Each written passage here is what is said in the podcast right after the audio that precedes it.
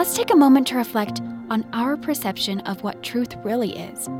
As we listen to Elder Neil L. Andersen teach us that the source of all truth and light is our Savior, Jesus Christ.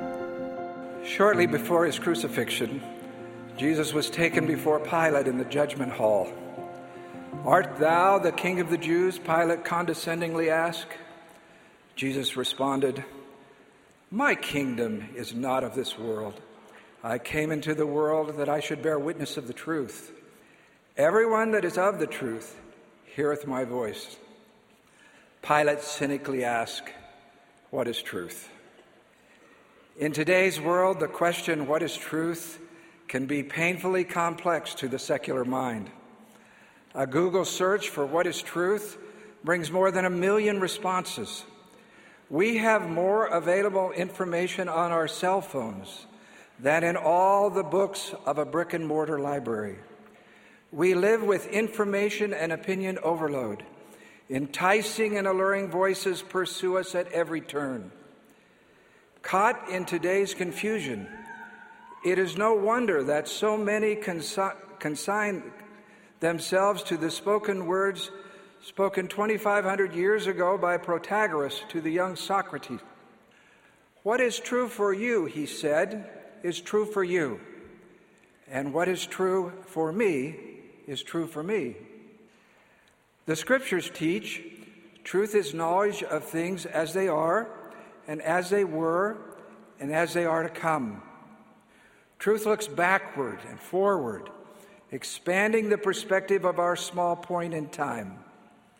Jesus said, I am the way, the truth, and the life. Truth shows us the way to eternal life, and it comes only through our Savior, Jesus Christ.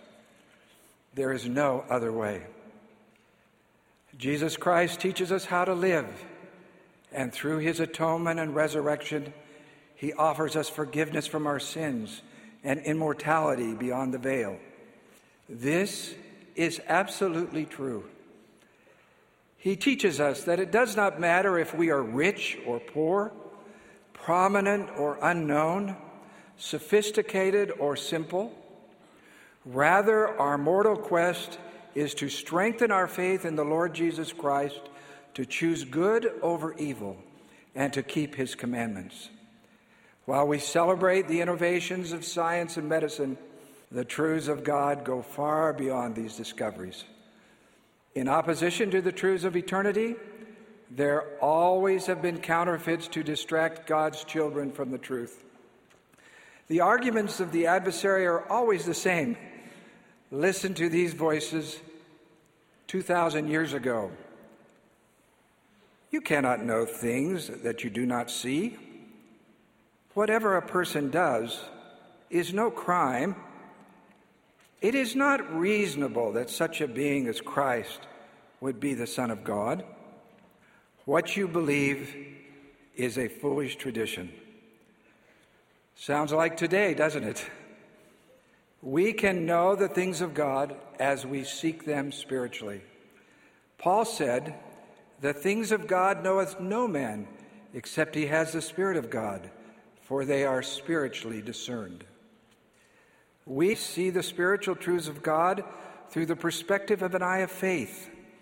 Paul said, The natural man receiveth not the things of the Spirit of God, for they are foolishness unto him, neither can he know them because they are spiritually discerned. My wife Kathy and I have known a single sister, now in her mid 40s, who is gifted in her professional abilities. She wrote, I dreamed of the day I would be blessed with a husband and children. At times, my situation brings feelings of being forgotten and alone.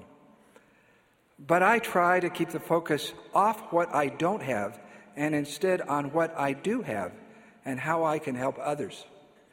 I am not forgotten or alone because I am part of, and we are all part of, a larger family. Some will say, You don't understand my situation. I may not, but I testify there is one who does understand. There is one who knows your burdens. because of his sacrifice made in the garden and on the cross. As you seek him and keep his commandments, I promise you that he will bless you and lift the burdens too heavy to bear alone. More importantly, he will fill you with the powerful Spirit of the Holy Ghost and shine his heavenly approval upon you. That was an excerpt from Elder Neil L. Andersen's talk, The Eye of Faith. Thank you for taking a moment to reflect with us here on BYU Radio.